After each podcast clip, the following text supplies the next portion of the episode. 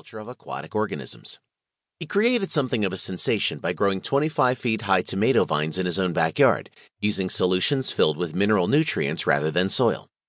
In a direct analogy with the Greek term for agriculture, geoponika, which was the science of earth cultivation, Gericke began to use the term hydroponics in 1937 for the culture of plants in water. Reports of his work and his claims that the science of hydroponics could revolutionize the way we worked with plants produced an unprecedented flood of requests for more information. Because of their skepticism, the university he worked for denied him the use of their greenhouses to carry out his experiments. But when they tried to force him to release the nutrient recipe he developed in his own home, he refused unless he was given space in the greenhouse to continue his research.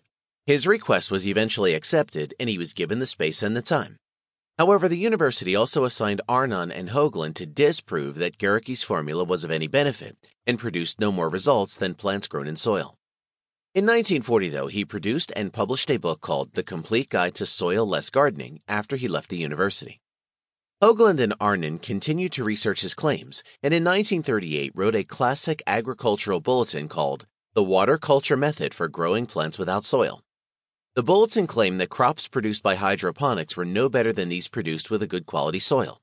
They said the crop yields produced by hydroponics were limited by a number of factors, including light.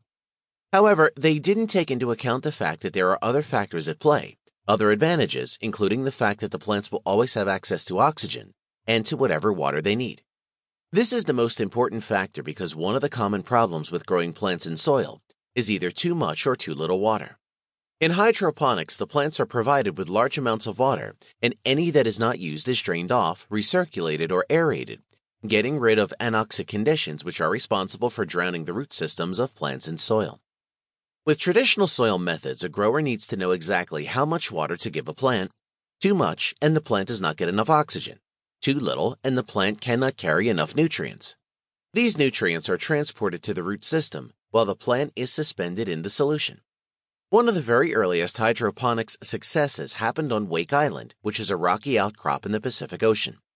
Wake Island used to be used as a refueling stop for Pan Am Airlines, and in the 1930s, hydroponics was used as a method of growing vegetables for the airline passengers. It was a necessary solution for the island because there was no soil, and it was too expensive to bring fresh vegetables in by air. The advantages of hydroponics gardening. Hydroponics is proved to have a number of benefits over soil gardening. Following are some of the reasons why soil-less gardening is being employed all over the world for food production. pH balance of the mineral nutrient solution can be easily achieved. Ease of harvesting. Diseases and pests are easier to manage than in soil conditions since the containers are mobile. Stable and high yields of produce. Absence of nutrition pollution released into the environment since it provides for a controlled system. It is possible to entirely manage and control the nutrition levels, hence, nutritional requirements are usually lower. The water stays in the setup and can be recycled and reused, hence, there is less of a water requirement. Absence of soil requirement. Currently, soil-less gardening is a recognized branch of horticulture. Development has been fast and outcomes gathered in different countries have proved entirely practical and to have very specific benefits over the traditional approaches of horticulture. There are two primary advantages of soil-less plant cultivation.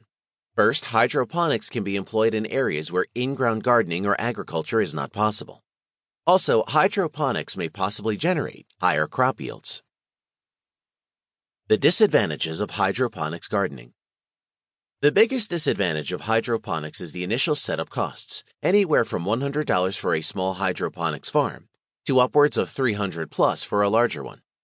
However, once the initial cost is out of the way, the running costs are minimal, provided you do not have too many problems and get it mostly right the first time around.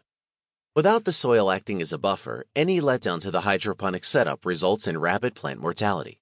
Other disadvantages of soil-less gardening include pathogen infestation such as damp-off because of verticillium wilt that is brought about by the high moisture levels linked with hydroponics and overwatering of soil-based herbs.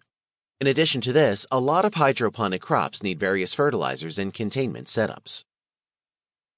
Chapter 2 Hydroponics Gardening Techniques In general, plants require very little to thrive. They can grow on a simple blend of mineral nutrients from the soil, carbon dioxide, sunlight, and water. Plants are capable of naturally converting light energy into chemical energy to produce sugars that provide